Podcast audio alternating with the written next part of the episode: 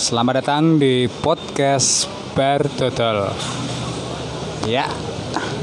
Ki enake gue bahasa Indonesia apa bahasa Jawa? Nah, kalau aku sih lebih suka campur-campur ya. Soalnya kan kita di sini terbiasa ngomong pakai bahasa Jawa. Dan kalau diharuskan menggunakan bahasa Indonesia, terkadang itu kita sering kecolongan, kelepasan ngomong campur bahasa Jawa jadinya untuk memudahkan kita menyampaikan sesuatu, menyampaikan keresahan, menyampaikan kegundahan, menyampaikan opini. Lebih mudahnya itu lebih mudah bagi kita maksudnya itu menggunakan bahasa yang campur-campur yang penting para pendengar itu bisa mengerti. Begitu menurut saya. Ya. Di malam Rabu tanggal tanggal berapa? Eh, tanggal 3 Maret rekaman ini dibuat di suasana hujan penuh eh, orang main PS saya bersama Septa Septa yang nama tengahnya itu siapa? Iya, dia maunya dipanggil Septa. Ya wis kuwi lah. Belum. Astah lah. Itu setengah.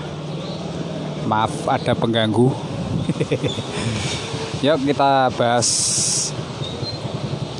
eh, bahas apa ya? Sing ringan-ringan apa enak? Sing lagi happening. Ya, terima kasih. Ya, namanya bar dodol ya bar dodol masih aja ya ada yang urusan dodol. Bahas ringan-ringan. Kita bahas apa?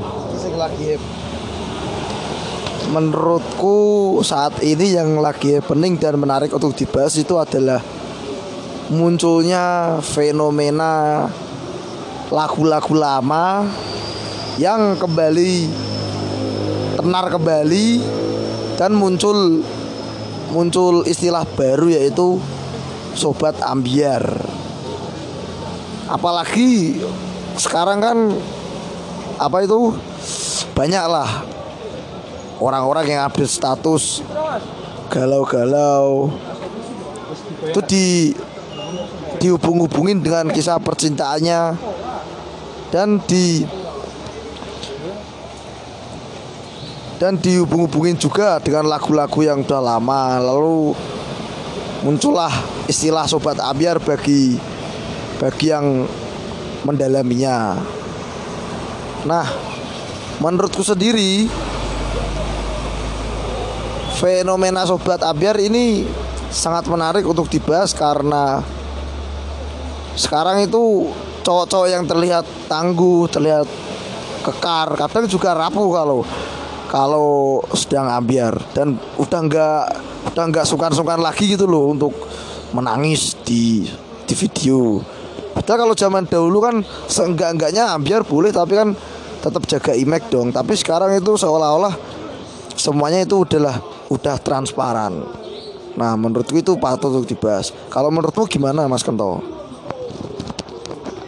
Menurutku boleh juga lah. Sekarang nah, menurut eh, kamu Septa merasa gak akhir-akhir ya zaman-zaman akhir-akhir bulan-bulan inilah ketika eh, eh, apa itu fenomena Didi Kempot naik lagi kan yang di mau yang mau dibahas kan gitu. Menurut kamu apa kamu merasa gak kalau sekarang ini bisa didefinisikan lagu laki-laki ketika menonton konser ketika melihat atau mendengarkan eh, Didi Kempot menyanyikan lagu yang relate dengan kehidupan dia. Eh, apa itu uh, uh, kita asumsikan kehidupan cinta lah ya. Dia tanpa sungkan menangis dengan mengingat-ingat apa yang terjadi dengan dia ya seseorang ini. Apakah itu mencerminkan bahwa generasi-generasi sekarang itu terlalu dalam atau terlarut atau merasa kehidupan cintanya itu terlalu dalam. Sehingga kalau saya melihat sendiri ketika mereka menghayati sebuah lagu mereka tidak sungkan menangis dan mengas saya mengasumsikan apakah kamu juga merasa bahwa generasi sekarang ini terlalu lemah dan rapuh. Soal percintaan. Kan saya melihat fenomena-fenomena orang menangis mengingat mantan lah apalah. Mengingat yang menangis itu bukan wanita dulu wanita kalau relate. Nah sekarang yang di post posting di Instagram atau di media sosial mana pun laki-laki. Apakah laki-laki sekarang ini terlalu melu dan menangis ketika melihat itu menonton konser itu sebagai sebuah kewajaran. Kebanyakan eh, eh apa eh, generasi saya ibarat ya di atasnya sedikit gitu melihat itu melihat kekonyolan laki-laki mengingat mengingat kisah cintanya kemudian sedang menonton konser dan menangis. Dulu kalau menangis kan cuma ibaratnya lagu ibu Iwan Fals gitu. Kalau menangis biasa saja. Tapi ini kadang oh, umur-umur belasan gitu menangis mengingat mereka itu belum mengerti uh, cinta atau belum masa dewasa. Tapi kok menghayati lagu seakan dia itu uh, kisah cintanya itu kayak Romeo dan Juliet patut ditangisi padahal juga nggak apa-apa kan Begitu. Gimana kalau menurut atau kamu juga merasakan itu? Setuju apa enggak? Kalau enggak ya apa sih e, argumen kamu untuk menjelaskan fenomena ini?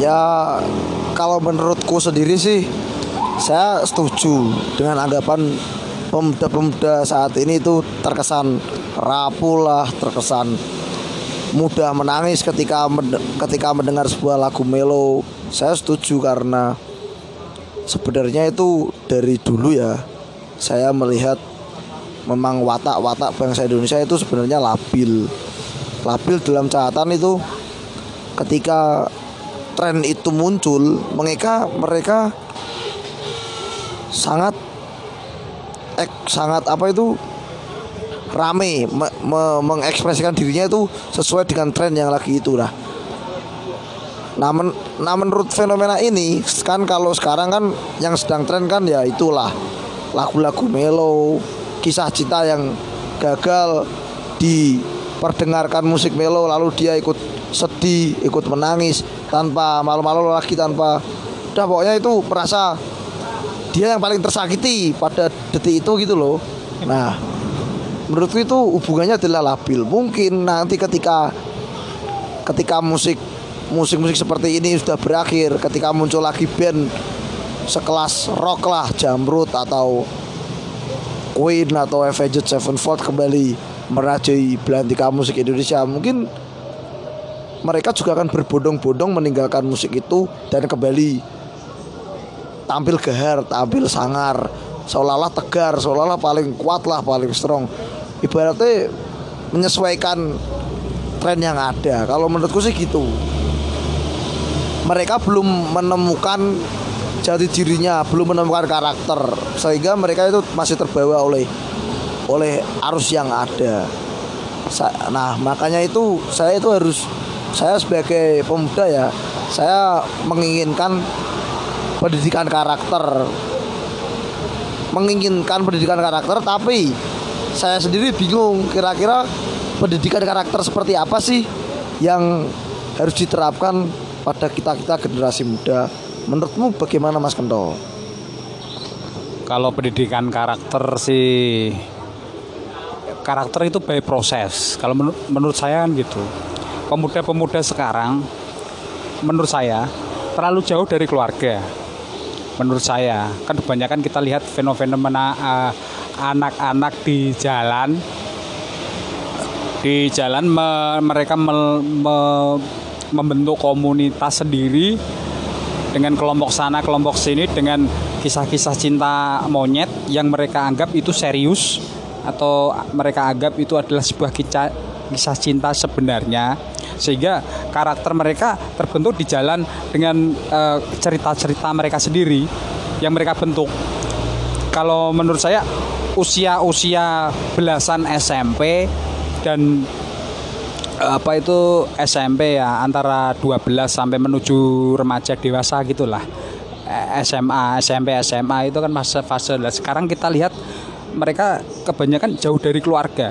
Jadi kehangatan keluarga ibarat kalau saya mengibaratkan burung burung itu kan dia belum bisa terbang sehingga eh, ikut induknya terus sehingga mereka sudah siap terbang. Begitu begitu langsung dilepas. Kalau sekarang itu ibarat mereka itu ber ter, belajar terbang sendiri gitu. Jadi uh, itu hubungannya jadi uh, keluarga lah. Pertama kebutuhan karakter itu dari keluarga. Nggak bisa jauh dari situ.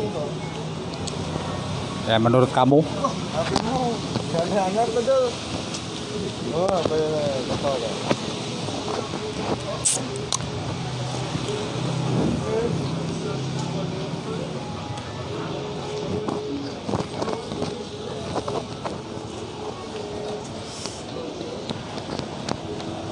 Ya itu sangat menarik juga yang disampaikan oleh Mas Kento Bagaimanapun itu keluarga juga berperan sangat penting bagi karakter anggota keluarga tersebut sendiri.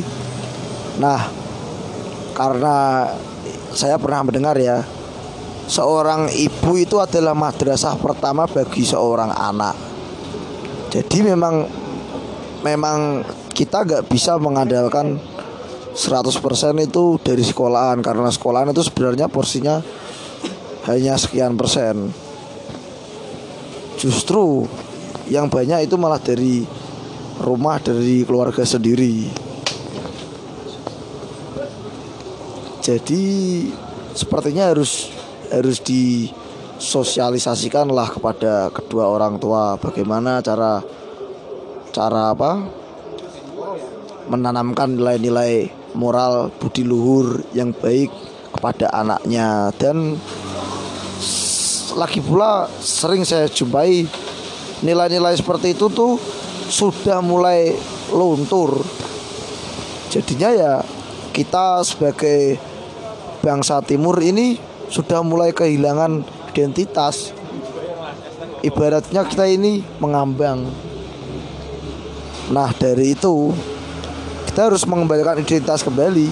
Kita ini bangsa yang sopan bangsa yang santun bangsa yang bisa menghargai orang lain. Dan jangan lupa kita juga bangsa yang kuat bangsa yang tegar bangsa yang sabar bayangin saja kita ini dijajah oleh penjajah. Kalau di buku-buku sejarah itu berapa berapa ratus tahun coba. Itu nggak ada sejarahnya loh. Kita ambiar kita nangis nangis kayak gitu. Justru kita itu kuat. Ya walaupun kita menderita memang. Cuma kan kita tetap kuat kita tetap sabar kita menunggu waktu yang tepat untuk untuk pembalasan lah untuk epic comeback gitu. Menurut saya itu identitas bangsa kita itu sebenarnya seperti itu. Kita sebenarnya juga welcome terhadap budaya asing. Terbukti zaman dahulu kala kita juga welcome dengan penjual-penjual dari Cina yang yang datang ke Indonesia itu berdagang tapi juga menanamkan menanamkan budaya-budayanya. Kita juga welcome juga menerima. Sebenarnya kita nggak masalah cuma kita itu jangan sampai hilang identitas identitas harus kita tetap kita jaga. Nah kalau untuk masalah budaya yang baru datang itu itu hanyalah selingan. Itu hanyalah variasi ibaratnya. Tapi konsep kita tubuh kita itu ya itu karakter kita sendiri. Yang saat ini tuh sudah mulai luntur. Begitu. Menurut saya begitu. Keluarga itu juga penting. Nah menurut Mas Kento keluarga yang bagaimana sih yang bisa jadi yang menurut Mas Kento ideal lah. Harusnya itu bagaimana? Kalau soal ideal atau tidak itu memang tergantung juga dari fondasi apa. E, seseorang itu di dibentuk lah ibaratnya e, apa sih e, ideal. Kalau kita mengatakan ideal kan bagi individu kan ideal emang individu. Ideal bagi satu orang belum ideal ke orang lain. Yang penting pesan-pesan yang tersampaikan. Ibaratnya yang ideal juga kalau bisa tergaris lurus komunikasi sih. Ibaratnya kalau ada masalah atau ada apa eh, dari kecil kita sering dijak pasti di, diajak omong sama ibu kita atau orang tua kita. Mas ya eh, apa itu meskipun kita tidak uh, mengerti waktu itu bahasa tapi kita selalu diajak omong tapi kenapa sekitar kita setelah bisa berbicara dan mendengar. Kenapa kita selalu tidak pernah bisa mendengarkan ucapan orang tua atau orang tua tidak tidak mau mendengarkan ucapan kita. Padahal kalau di e, diteliti lagi lah. Dulu kalau kita meng, kita bicara orang tua kita senang. Kita bicara sedikit satu kata, entah itu ayah, ibu atau apa, orang tua kita senang. Karena mereka merasa uh, mereka dia, diajak omong anaknya. Kalau sekarang anak lebih banyak omong samaan sama teman. Teman teman yang kadang tidak tahu isi kita lah ibaratnya eh, keluhan di keluarga ngomong ke teman. Eh, menurut saya itu tidak ideal. Idealnya kalau kita merasa apa pun yang di keluarga kalau tidak tidak eh, apa tidak bukan tidak bos eh, tidak sesuai dengan apa keinginan kita kita bisa ngomong. Dan pasti setiap omongan setiap pemikiran ada lawannya orang tua kita tidak mengikuti zaman orang tua kita hanya melihat eh, Eh, dasar-dasar dari pemikiran yang di uh, di yang mereka alami dulu. Sementara zaman tetap berkembang. Kalau idealnya memang harus komunikasi.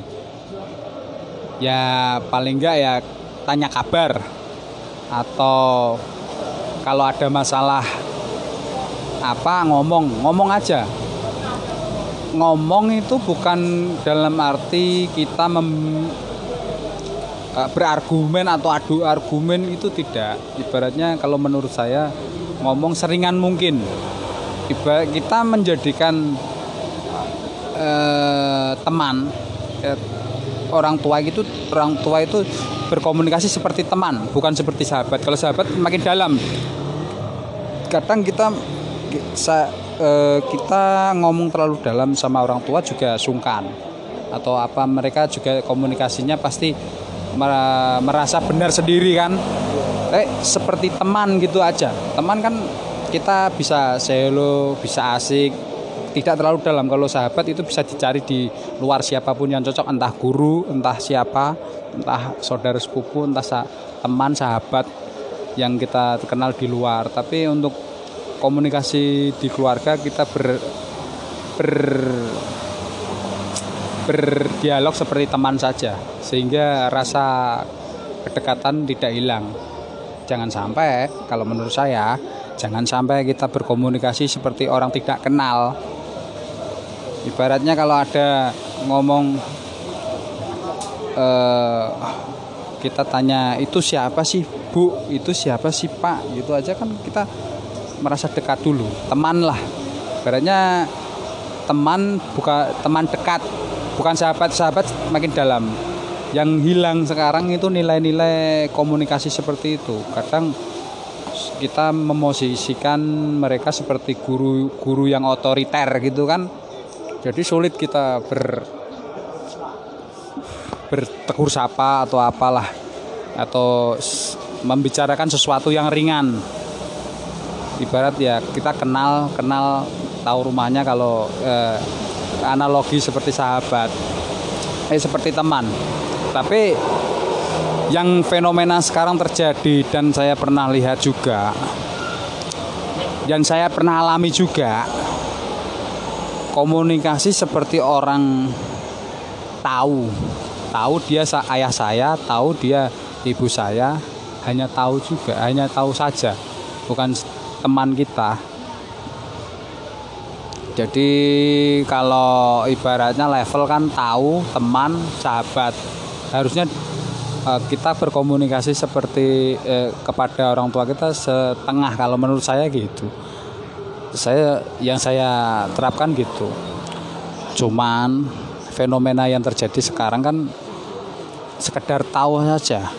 Banyak komunikasi ya orangnya kalau ke rumah cuma mandi makan tidur ditanya kalau ditanya dijawab. Kalau nggak ditanya nggak nggak diajak omong. Kan gitu. Itu kan kayak orang tahu saja kalau level ketiga kan kita bisa ngobrol cuma ngobrolnya sekedar apa yang kita tahu bersama bukan kalau kadang sih rasa sok tahu bisa jadi perdebatan lah. Orang orang tua kita juga harus mengerti orang tua kita selalu ingin kita yang terbaik.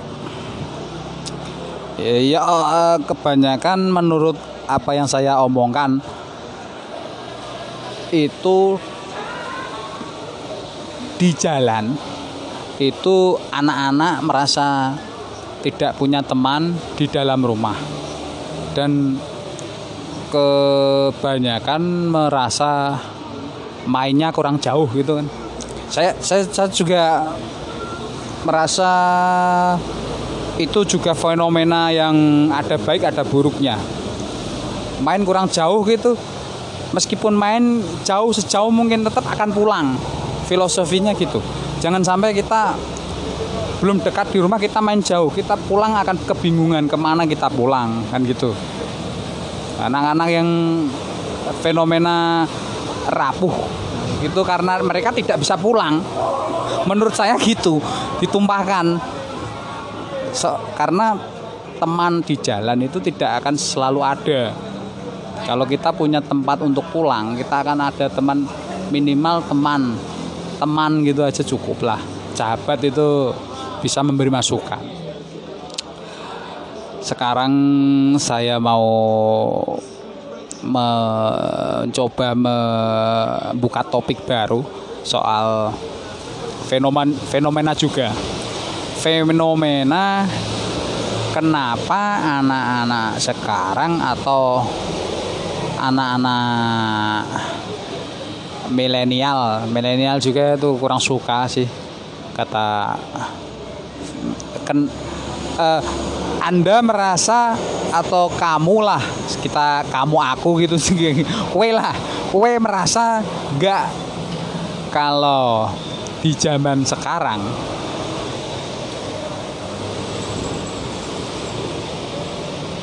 uh,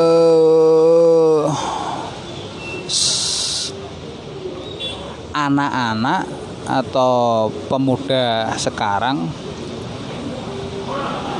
berani tampil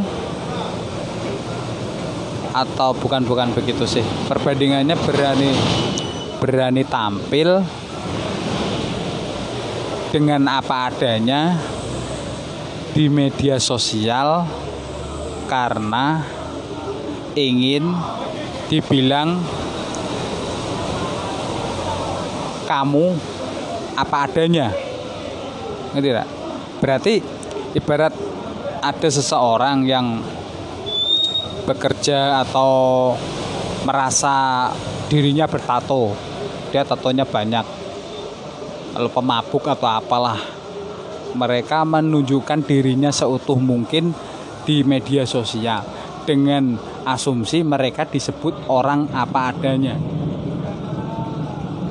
bukan maksudnya bukan orang munafik gitulah. Padahal kan asumsi gitu mereka akan merasa orang yang tampil merasa menjaga kesopanan menjaga attitude gitu menjadi orang yang munafik. Kalau menurut Anda nanti setelah kesimpulan eh, setelah Anda bicara saya akan melakukan maksudnya me, memberi eh, pendapat saya. Sekarang kamu dululah. Kalau menurutku sih fenomena seperti itu sebenarnya juga ada. Saya pun juga mengetahui. Soalnya anak-anak zaman sekarang itu cenderung men, me, menghambakan kebebasan, mendambakan kebebasan. Mereka benar-benar ingin menjadi dirinya sendiri. Kalau kalau menurutku tuh yang salah tuh kalau setelah mereka menjadi diri sendiri itu dan mereka menganggap dir, dirinya lah yang paling benar karena dia sudah menganggap dirinya lah yang paling apa adanya. Jika dia memandang orang lain yang sekiranya tidak sejalan, tidak sepemikiran. Sekiranya kok itu dianggap sebagai sebuah kepura-puraan, sebagai sebuah kemunafikan. Ah lu gaya doang kalau ngomong sama orang tua pakai bahasa kromo. Padahal mah sebenarnya lu juga bajingan kalau di luar. Kan seolah-olah itu menganggap orang munafik. Padahal kan nggak seperti itu. Justru itu kita harus mengenal harus bisa menempatkan diri mengkondisikan diri pada tempatnya. Boleh kita kita bolehlah ibaratnya kalau kalau sedang sama temen gitu miso-miso ibaratnya sakar PDW tapi kan kalau kalau ada orang tua ya direm. Kita harus bisa nge ngerem juga. Nggak harus loss harus semuanya itu dibebaskan lah. Kalau aku sih nggak gitu. Kalau diriku kayak cowaan yo. Wes di di mata siapa pun ya aku kayak gini cowok ya nggak gitu juga. Kita ini hidup ini juga ada peraturan. Kita hidup ini juga nggak sendiri. Kita hidup ini hidup makhluk sosial. Ada orang banyak jadi kita harus bisa mengerti gimana kondisinya. Gitu. Itu itu juga salah satu bentuk toleransi kan. Seolah-olah kita kalau seperti itu tuh kita juga egois. Kita merasa ingin dimengerti tapi kita nggak mau mengerti bagaimana keadaan di sekitar. Menurutku seperti itu Mas Kento. Ya apa yang saya ingin sampaikan juga begitu. Yang mungkin uh, saya cuma memberi sebuah uh, pernyataan singkat saja kita bebas tapi juga tahu mana tempatnya kita menempat kita menempatkan diri di mana pun kita berada. Kalau di tongkrongan kita bisa berbicara apa pun, kalau di luar eh, di dalam lingkup yang harusnya kita tidak seperti itu. Jika kita juga merasa harus menyesuaikan. Jangan sampai eh, menyamaratakan. Eh, itu pun yang di dikatakan oleh orang yang merasa dia bebas yang di yang jadi acuan orang-orang yang menghamba kebebasan itu. Yang dia merasa eh, Gofar Hilman juga berkata demikian. Dia sering mabok, sering apa main perempuan, tapi setiap kalau dia di dalam keluarganya, dia tidak akan memamerkan itu atau berbicara tentang itu. Jadi dia eh, mentore men apa toleransi apa yang mau dia katakan. Jadi membatasi batas-batas gitu. Meskipun dia juga mengatakan kalau di uh, bidang seperti kreativitas dia tidak mau dibatasi. Memang kebebasan kan kreativitas kita bisa bebas, tapi eh, soal attitude juga itu juga ada. kalau nggak ada ya barbar itu namanya tapi sekarang orang eh, anak-anak sekarang memaknai kebebasan tidak seperti itu itu yang saya khawatirkan mereka eh, contoh kecil merokok untuk anak SMP dulu kita tahu anak SMP kalau kita merokok di orang tua kita merasa nggak enak hati. Sekarang kebebasan mereka berasa kebebasan. Entah orang tua tahu apa siapanya yang tahu terserah bebas. Eh, banyak sekali anak-anak yang berpikir kebebasan tapi tidak tahu uh, batasan-batasan atau tidak tahu uh, pemahaman antara uh, pemahaman uh, tentang itu secara utuh. Mereka tahu hanya luarnya saja.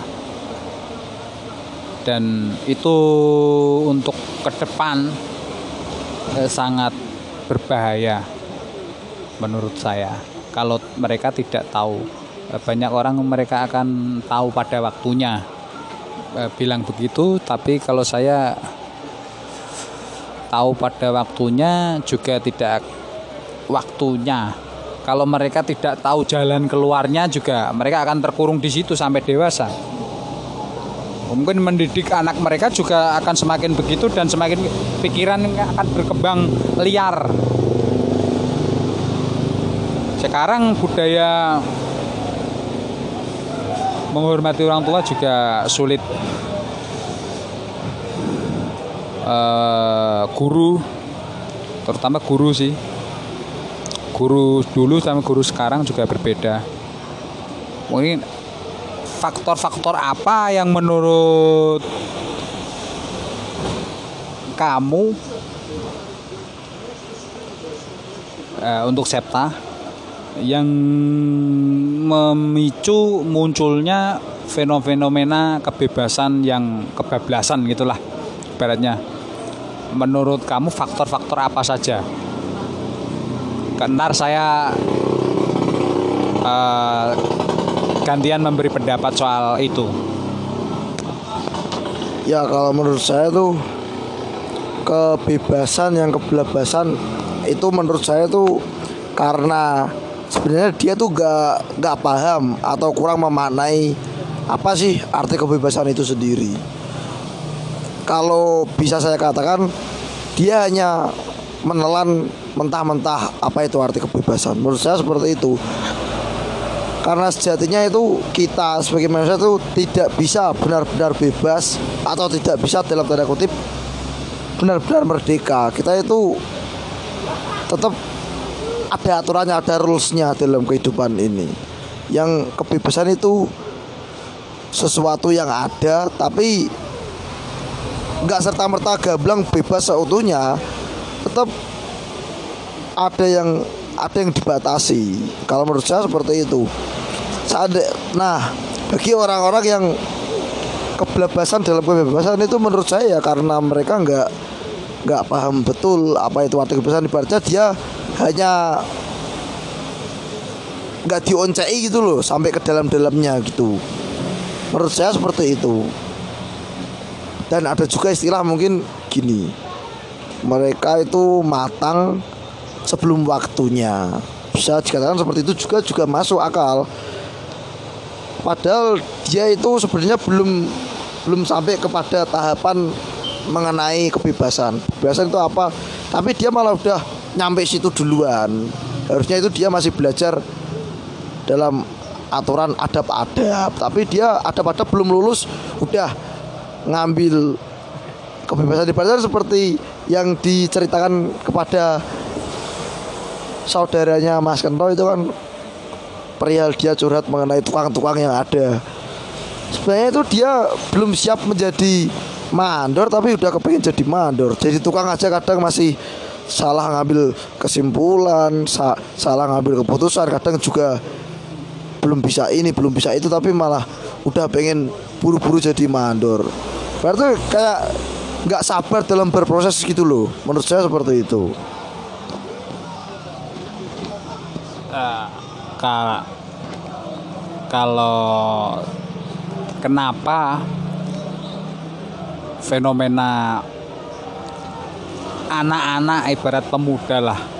Anak-anak sih usia anak-anak kenapa mereka uh, bisa matang sebelum waktunya? Kalau uh, faktor kalau saya meneliti sesok tahuan saya itu karena adanya media sosial. Mereka sering berpendapat apa pun memposting apa pun tanpa kontrol sehingga mereka merasa di situ tidak ada aturan sehingga apa yang ada di dunia maya mereka keluarkan ke dunia nyata. Dan mereka tidak bisa membedakan mana nyata mana maya.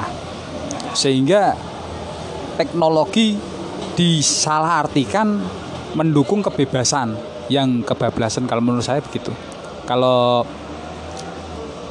uh, faktor pendidikan juga kurang menurut saya. Mereka merasa sudah tahu sebelum sekolah. Apa pun mereka bisa dapatkan di sebuah pengetahuan yang berbasis teknologi yang mana di teknologi itu ada berbagai macam ilmu yang mereka tidak tahu mana sumber yang benar mana yang tidak Eh, dan mereka mengambil kesimpulan atau mengamini sebuah uh, pendapat seseorang yang kita tidak tahu yang mana yang mereka tidak mencari lebih tahu atau apa pun yang mereka anggap itu benar. Sehingga mereka merasa apa yang mendukung narasi mereka adalah itu yang benar.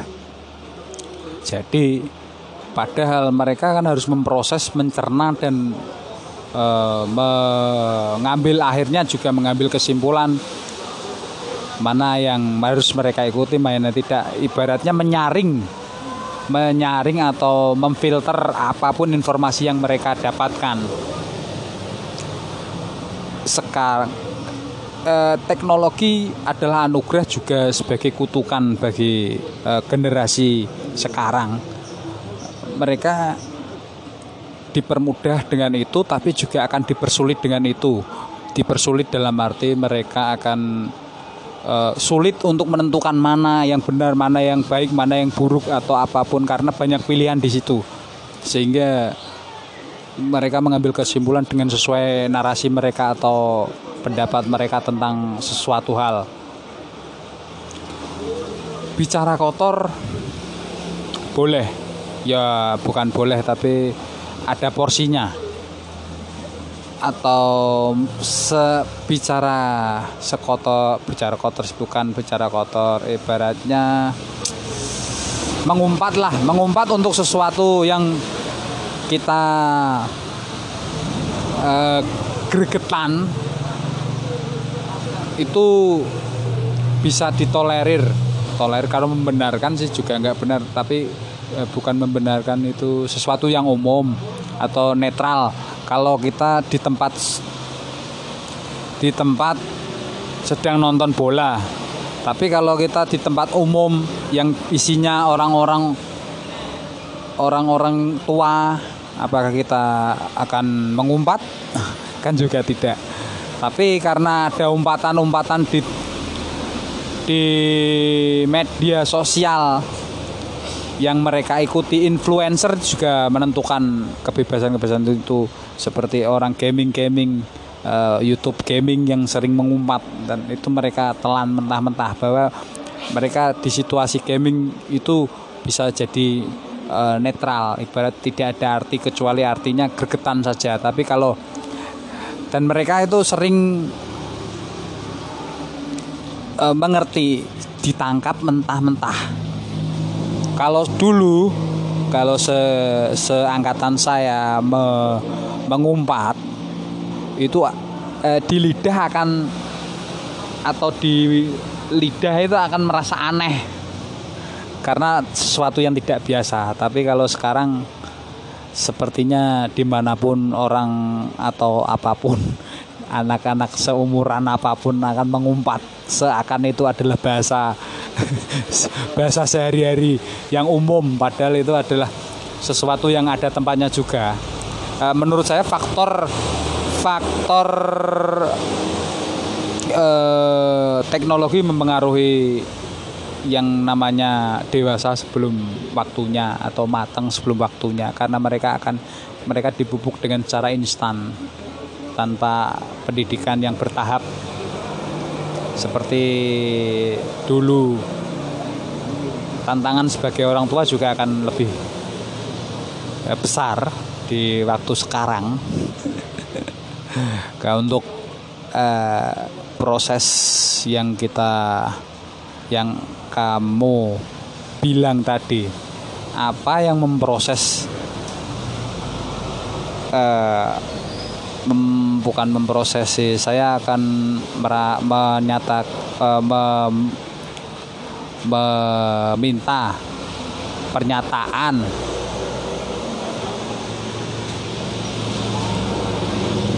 Poin A poin di mana poin kamu bisa mengerti bahwa kamu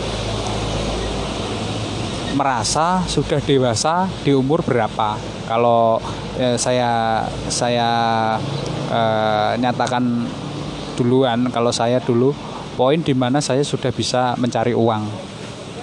Di situ saya merasa saya bolehlah eh, merasa membuka gerbang saya sudah tahu oh saya mengumpat atau merokok gitu. Tapi kalau kamu pasti akan lebih muda lagi mungkin SMP atau SMA sekarang poin di mana kamu bisa mengatakan apa saja itu waktu kapan? Mengatakan apa saja. Ya kalau saya sih sebenarnya mewakili mewakili orang-orang seumuran saya ya seumuran orang 22 tahunan mungkin sebenarnya kita itu merasa dewasa itu ketika kita duduk di bangku SMA SMA lah. Soalnya kita mulai mengenal sesuatu dunia baru. Kita mulai dikenalkan dengan teman baru teman berbagai karakter. Pengenalan budaya juga kan. Kadang kan kalau di SMA kan kita berbeda kampung lah berbeda daerah sama teman-teman kita. Nah kita saling bertukar budaya. Mungkin ada dari satu teman kita yang tinggal di kampung yang yang welcome terhadap minuman minuman keras welcome terhadap umpatan-umpatan kasar. Nah ketika kita berada ber masnya dalam kondisi labil saat itu ketika kita berhubungan dengan teman kita yang tinggal di tempat seperti itu kita bisa bisa apa bisa tertular lah bisa bisa tertular akan kebiasaan-kebiasaan yang dia bawa dari kampungnya. Nah saat itulah saat ketika dia berani mencoba hal baru di situ itu kayak ada rasa kebanggaan tersendiri seolah-olah gue semakin dewasa nih setelah setelah begini. Iya. Nah setelah merasa seperti itu itu akan membuat dia ibaratnya itu semakin ngelonjak lah, semakin ngelonjak, semakin berani dalam mengembangkan hal coba-cobanya terhadap hal baru. Nah sebenarnya itu keliru nanti dia sadarnya itu ketika pendewasaan itu malah waduh ketika ketika dia dewasa itu malah ketika dia itu sudah sadar kalau selama it, selama ini yang dilakukan itu adalah suatu kesalahan. Menurut saya seperti itu. Berarti akan menyadari pada waktunya? Menyadari ketika ketika Men semua hal yang dilalui itu salah. Itu hmm. dia menurut saya itu malah sudah dewasa oh berarti ketika kita mengkoreksi apa yang kita lakukan di dahulu dan merasa itu ada salah nah. itu akan merasa menjadi dewasa. dewasa. Berarti kan kesadaran. Kesadaran memang ya akan datang pada waktunya juga. Karena kalau karena umur itu bukan patokan menurut saya. Ya memang kedewasaan akan ada ketika apa yang kita lakukan atau apa yang kita putuskan itu mengandung pertimbangan-pertimbangan eh, pertimbangan-pertimbangan yang fundamental gitulah. Beratnya uh, me, me,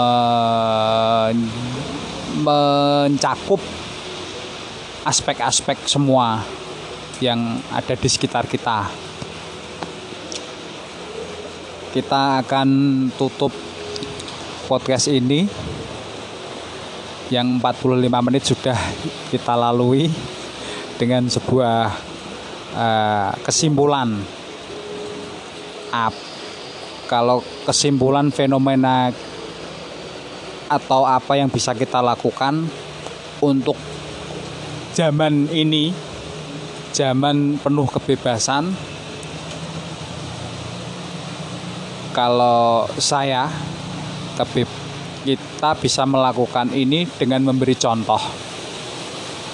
Ya bukan contoh yang menurut kita ya bukan contoh mas eh, memberi contoh. Bukan memberi contoh.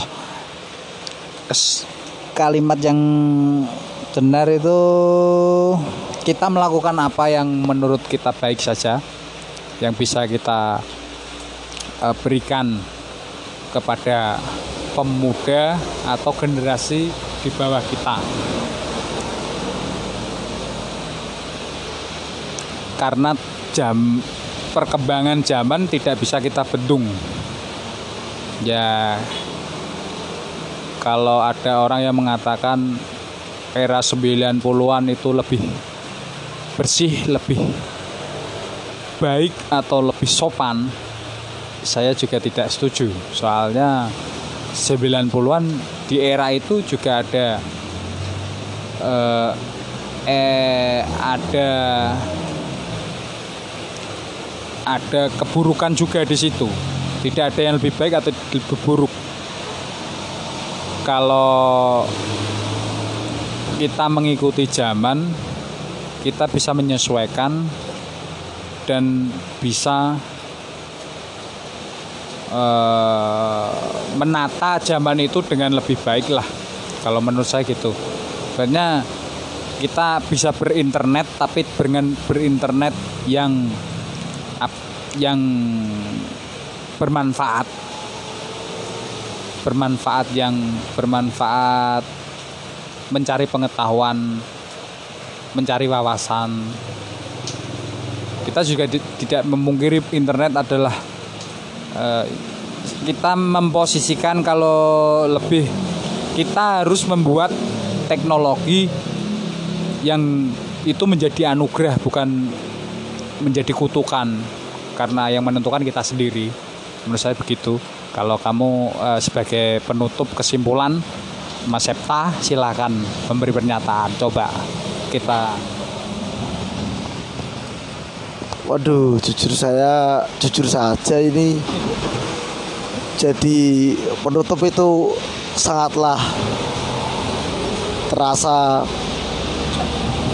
terasa berat ya. Ibarat ibarat penalti itu penendang terakhir itu sangat-sangat membawa beban yang berat. Ketika dia ketika dia, dia akan gagal menendang pasti dia akan mendapatkan banyak cemoohan. Dan itu itu adalah jadi tekanan tersendiri.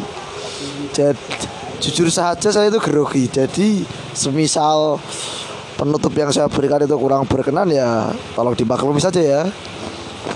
Menurut saya menurut saya ya itu. Kita sebagai pemuda itu janganlah terlalu mendambakan kebebasan lah. Kita ini harus sadar akan hak dan kewajiban. Anggap saja kita melakukan kewajiban kita sebagai pemuda. Apa sih yang harus dilakukan sebagai pemuda? Nah nanti dengan sendirinya kita akan mendapat hak. Nah hak-hak di situlah yang bisa kita maksimalkan untuk melakukan kebebasan. Akan tetapi kebebasannya ya jangan kebelabasan menurut saya itu itu aja yang saya apa itu saja yang saya sampaikan.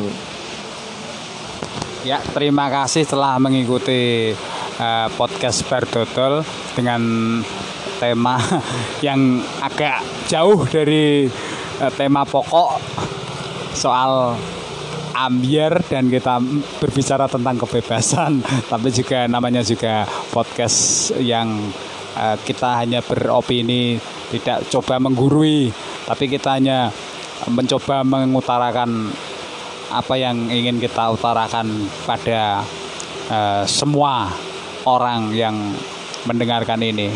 Ya, assalamualaikum warahmatullahi wabarakatuh. Ya, assalamualaikum warahmatullahi wabarakatuh. Kali ini membahas, kali ini kita uh, pakai salam, soalnya kemarin-kemarin tidak mohon uh, uh, dimaafkan ya para saudara-saudara.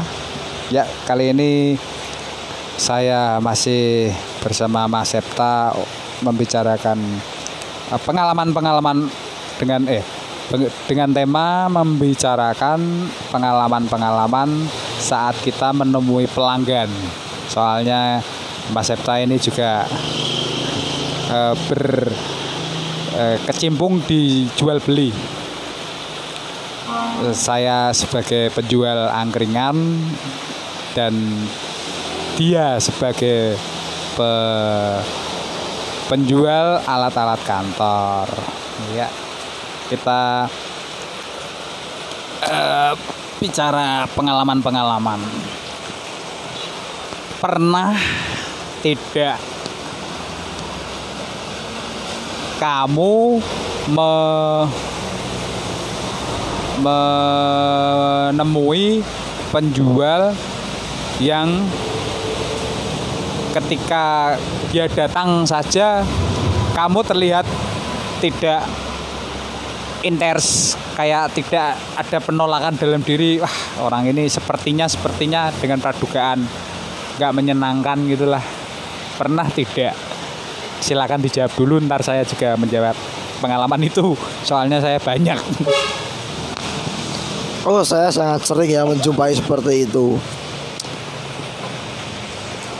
Biasanya itu penjual orang-orang yang seperti itu saklek. Masnya itu kalau nggak kalau nggak sesuai dengan yang mereka inginkan ya mereka akan akan terus memaksakan terus mengejar apa yang menjadi tujuannya. Bisa banyak maunya. Ya banyak sampai seperti itu yang membuat saya tuh sebagai penjual tuh terkadang merasa jengkel ya merasa risih. Sebenarnya itu mau bilang kayak gini sini nggak ada coba cari tempat yang lain tapi ya karena namanya ikut orang kan kita berusaha memaksimalkan potensi yang toko kita miliki berusaha kita menahan berusaha kita me memberikan opsi-opsi yang lain. Nah hal seperti itu tuh yang menekan ego saya sebagai manusia lah. Manusia kan ya harusnya sama-sama enak gitu loh. Saya en situ belinya enak saya ngejualnya ya juga enak. Pengennya kan seperti itu cuma pada prakteknya kadang kan ya ditemui kendala lah kayak gitu-gitu. Ya, itu seperti itu. Ya saklek lah pertama. Kalau Mas Kento menurutnya menurutmu gimana ini? Kalau saya pengalaman ini ya pengalaman pengalaman kalau sudah dari dia datang saja tidak tidak kelihatan respect.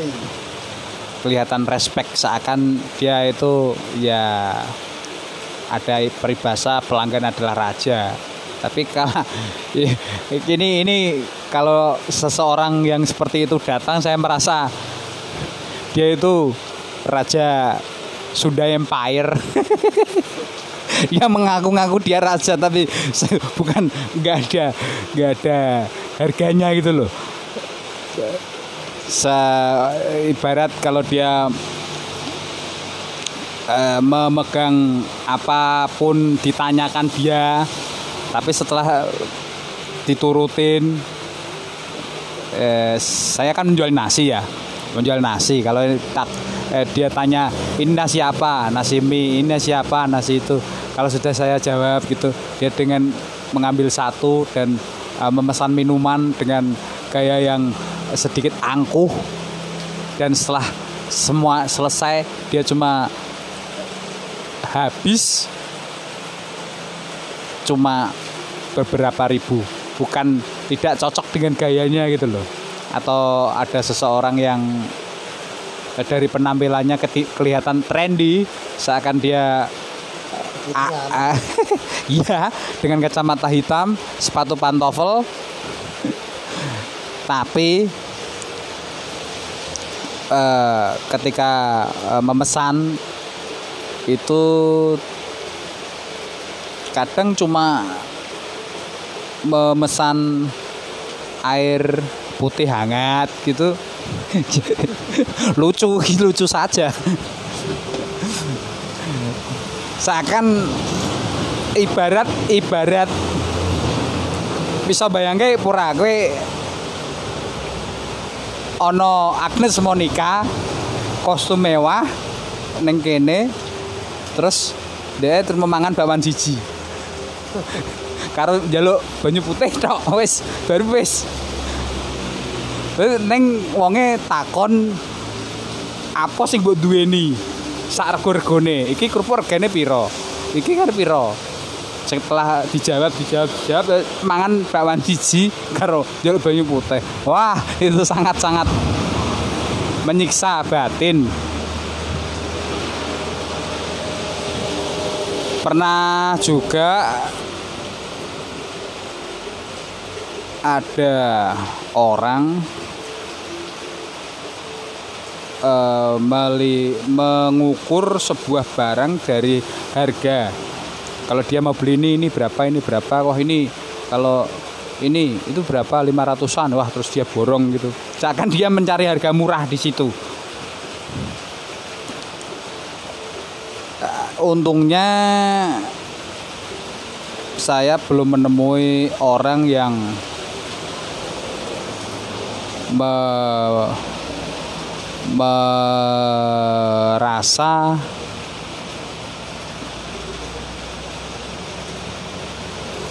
menjengkelkan saya lah.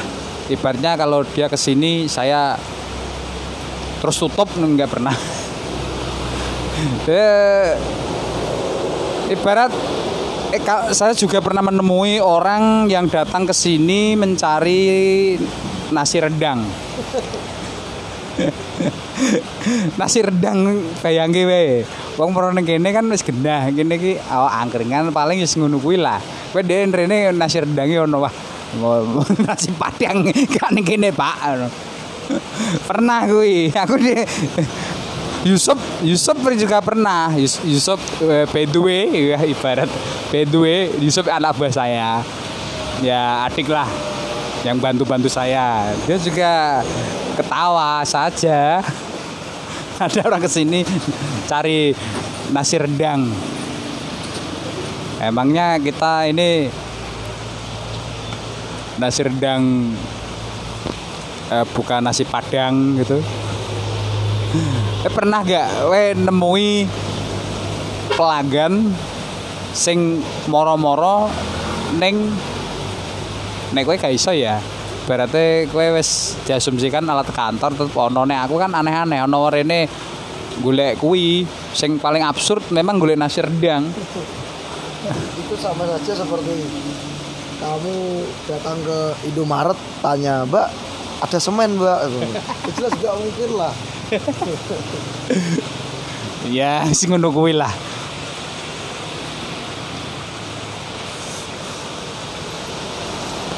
Kayak masuk akal masuk akal gitu loh. Nah, nasi yang keringan paling juga nasi itu itu aja lah. Semua orang tahu lah.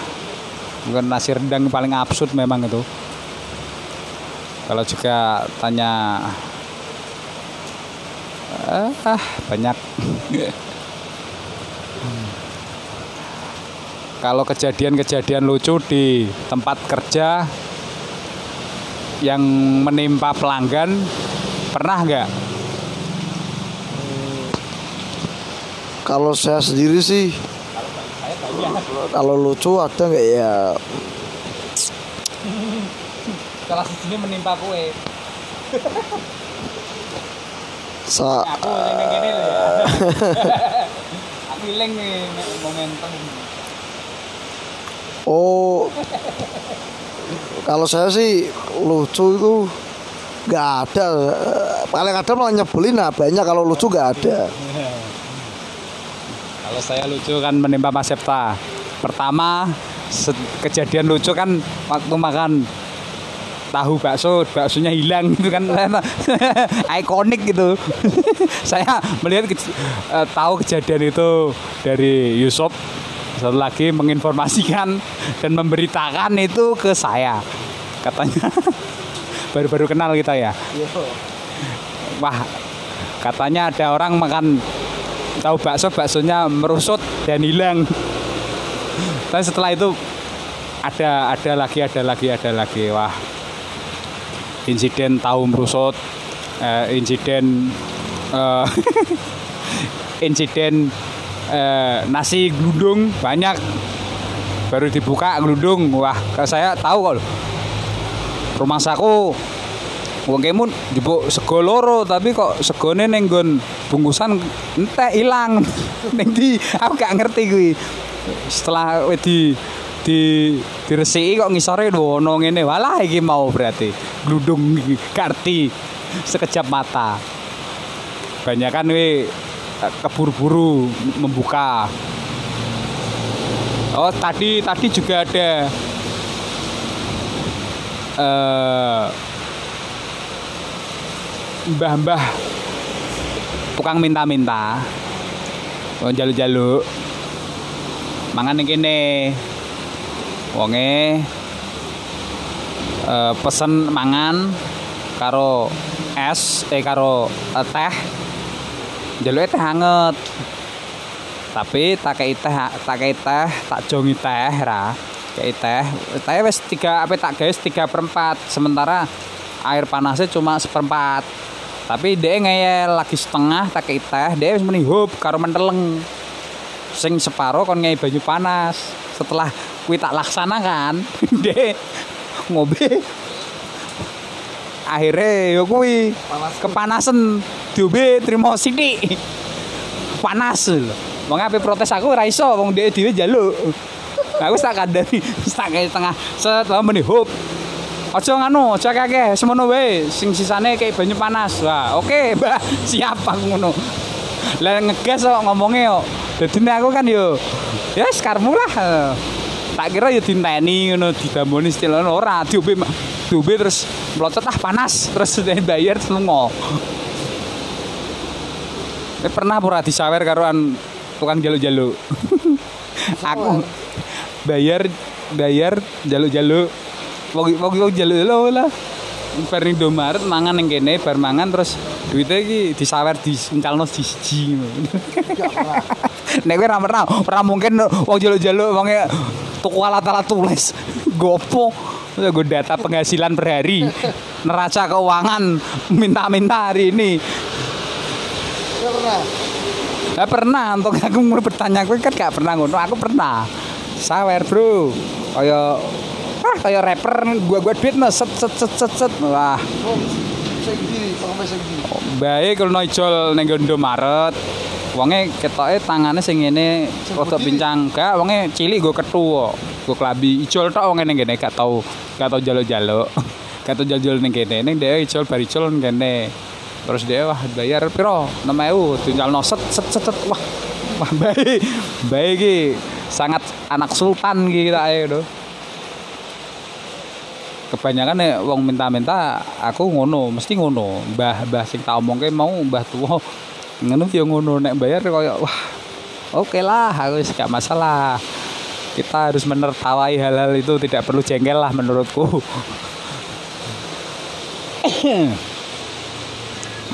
Kowe pernah pura saking sibuke eh, terus melakukan hal-hal yang konyol saking tertekane melayani pelanggan terus melakukan hal-hal konyol. Nah aku akeh. Gue sak Yusuf bareng tak ceritano kalau aku sih yo nak bagiku ki konyol aku wayah toko ruame kan.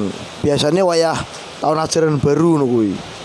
Waya tahun ajaran baru kan tata sekolah do golek buku, do golek pensil, do golek pulpen, do golek apa daskrip seperti itulah kebutuhan sekolah.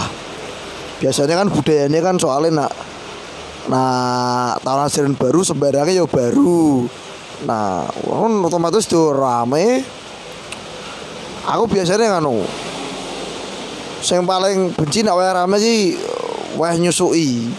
Nyusui kok sering kurang kuwi. Sedane tak aku waya- aku nawarke mbek sing uangnya gede lah. Tak tawarke ini mbek gak relate. Misalnya sing tuku bapak-bapak anak gua anak SMA tak tawari. Pak susuke jaluki malam wae ya pak. Malam plastisin guyu. Lah gua apa mas? Mas yo aslinya aku yo ngei tawaran kuwi aslinya yo guyon. Cuma yo jadi konyol wae ngono lho. Sih paling paling konyol menurutku. Nah, aku akeh. Soalnya berat lagi sibuk.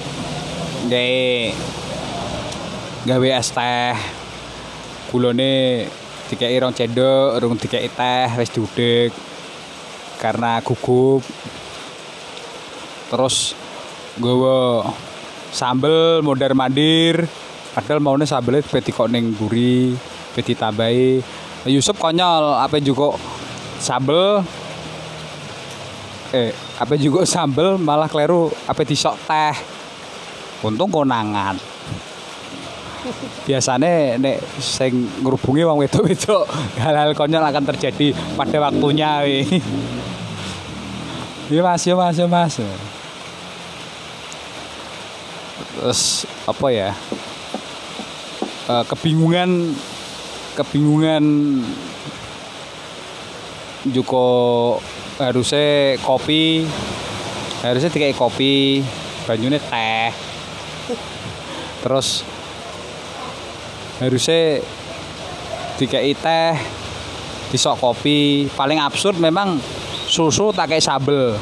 Wih absurd wih saking saking saking wah chaos. Saking chaosnya wong. Wah aduh susunya pedes karo karo gitu apa sih wedang jahe gak kayak gula gitu Ah, wedang jahe gak dikulo. Wis sangat absurd. Aku dipendelengi wong sampai wonge mendelengi aku gak mudeng artine opo wong ki sentimen mbak aku. Kok terus tak kira opo Suwe lagi lagi terjawab sudah. Ternyata wongke mendelengi aku karena susu jahene rata kayak gula. Mendelengi ki mendelengi wah tajem ngono kaya wit didedam. Kaya wit tahu tahu jotos DE suwi wong tuwa mendeleng kayak karo mlilik ngene wah. Aku ya santai karo tut tapi karo mikir wah wong ki kenapa ono masalah opo? Ternyata isoke ana kancaku untunge kancaku ngomong wah susu jamu gawe gula waduh berat. Aku lagi ngerti wong kae ngono wah mungkin wong kae wis gak balik rene kae. Ya namanya juga orang baru Ah, kunci kuncinya ya memang ya tenang sih. Hal-hal konyol banyak terjadi. Ono.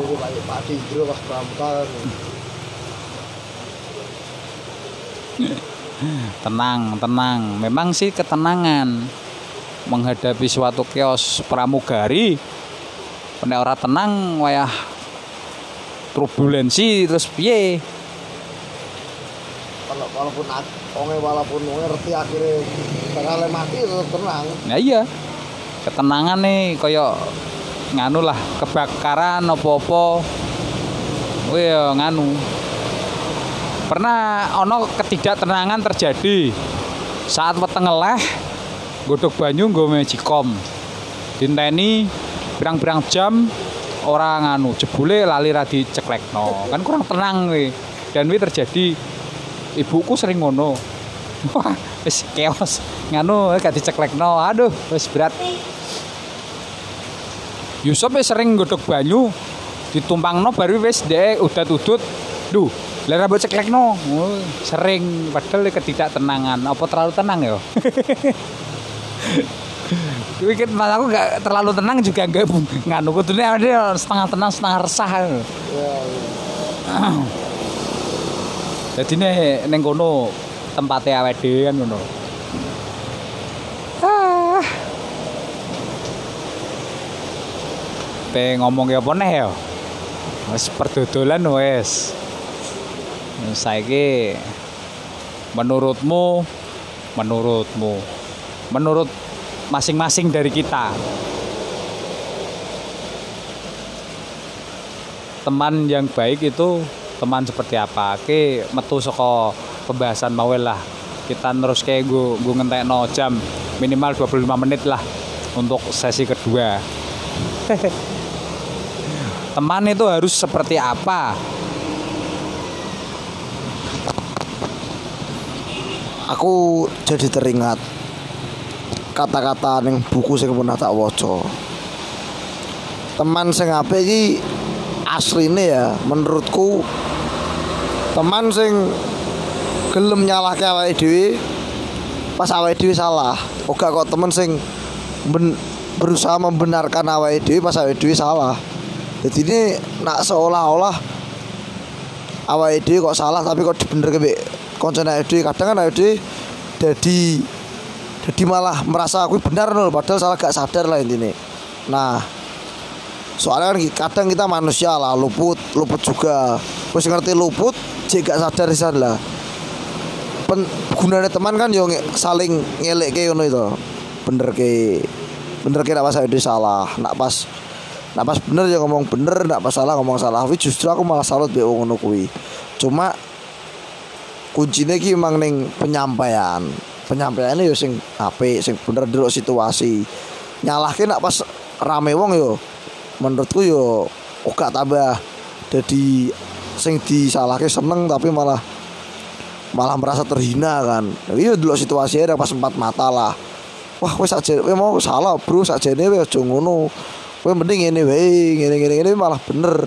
Nah saat itu kan ah, itu jadi, jadi legowo. Jadi so berpikir jernih so menentukan oh itu ya sing diomongke kancaku ki bener ternyata sing tak mau salah. Nah setelah ibaratnya kan membantu AFD mengoreksi ya menurut kuwi konco sing apik kok ngono. Salah satunya aslinya ya aku sih. Berarti konco setia. Sing selalu ada. Ada untuk diri kita dan sebaliknya kita juga untuk ada. Untuk mereka. Sebenarnya jadi kan saling timbal balik loh saling bisa dijak gentenan. Kuwi ya salah satu ciri-ciri teman yang baik. Banyak hasilnya nak ngomong kayak api amanah yo kalau berjanji ditepati kalau omongan tidak berdusta. Yo ngono kuwi lah. Menurutku kanca sing apik ngono kuwi. Nak gue nak, nak kowe Mas Kento?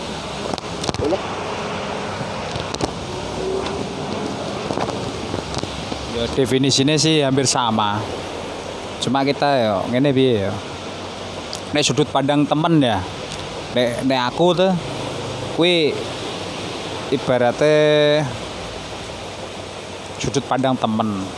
Kok kok penjabarannya nek dari teman yang baik? Saya, saya teman yang baik dulu ya. Teman baik saya teman yang baik menurutku ya pertama bisa memberi sudut pandang lain dari sudut pandang kita secara objektif. Ya mu poin gue mau men, men, bisa ngomong salah di saat kita salah di saat ngomong kita bener saat kita bener dengan sudut pandang dia. Jadi ini uh, menurutku ya kui subjek objektif sih. Aja subjektif karena kadang temen ki merasa deh subjektif gak pengen menyakiti kita. Kadang keenaan tapi uh, untuk objektif menurut ya sulit juga sih. Jadi teman yang baik menjadi teman yang baik juga sulit juga. Kita bisa jadi kita bisa jadi teman yang baik saat opo saat opo. Kalau yang kedua ya mau yang pertama uh, iso jadi konco objektif memberi sudut pandang lain. Selain sudut pandang kita sendiri uh, terus ya bisa amanah lah juga. Terus kita kita bicara dia tidak menyebar-nyebarkan ke orang lain. Terus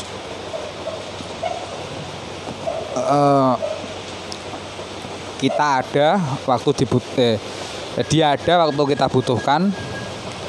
Waktu senang ada waktu susah ada. Eh, bisa kapan pun eh, mengorban eh, ya? Mengorbankan waktu dia untuk kita saat kita membutuhkan dia.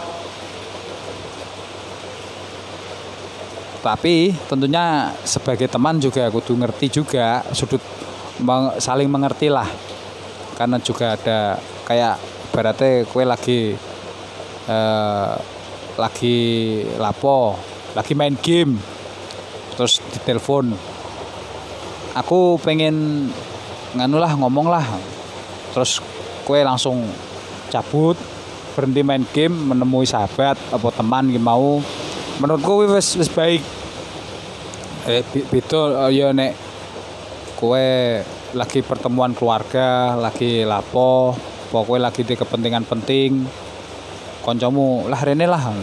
Dan teman dan kita harus mengerti posisi dia juga. Nggak harus eh, nggak egois temen Artinya mengorbankan sesuatu yang yang bisa dikorbankan untuk kita itu sudah bagus lah. Nggak harus waktu quality time temen kita ambil nggak boleh juga. Harusnya ya gitu. Meluangkan waktu untuk kita saat kita butuhkan. Saat dia bisa meluangkan waktu. No. Ini menurutku ngono terus nek sudut pandang temen. Ya eh, harus berani sih. Temen dari temen yang baik itu harus berani. Berani apa wae berani mengungkapkan. Berani berani mengambil resiko dibenci oleh kita untuk karena dia tahu apa yang dia katakan untuk kebaikan kita berarti aku ngomong Wes jong ini, tapi wis tak omongin ngono wis gedeng aku, resikone wis gedeng aku. Gak masalah, sing penting aku wis tahu ngandani ngono lah. Dan omonganku kuwi demi kebaikanmu. Dan masalah eh, karena aku ngerti engko suatu saat akan menyadari apa sing tak omongke kuwi demi kebaikanmu. Wis kuwi tok ikhlas di di diketing tapi untuk kebaikan ngono lah. Berarti ngono. Wis menurutku ngono lah teman yang baik. Ya eh, objektif juga. Ya wis ngono lah iki wis apa 30 menit. Karena kepanjangan yo sulit juga, bosen juga. oh, untuk ke depan kita akan lebih terkonsep dengan tema-tema yang disiapkan untuk eh, rekaman record jadi lebih enak didengarkan. Semoga membantu siapa pun yang mendengarkan ini. Ya, wassalamualaikum warahmatullahi wabarakatuh.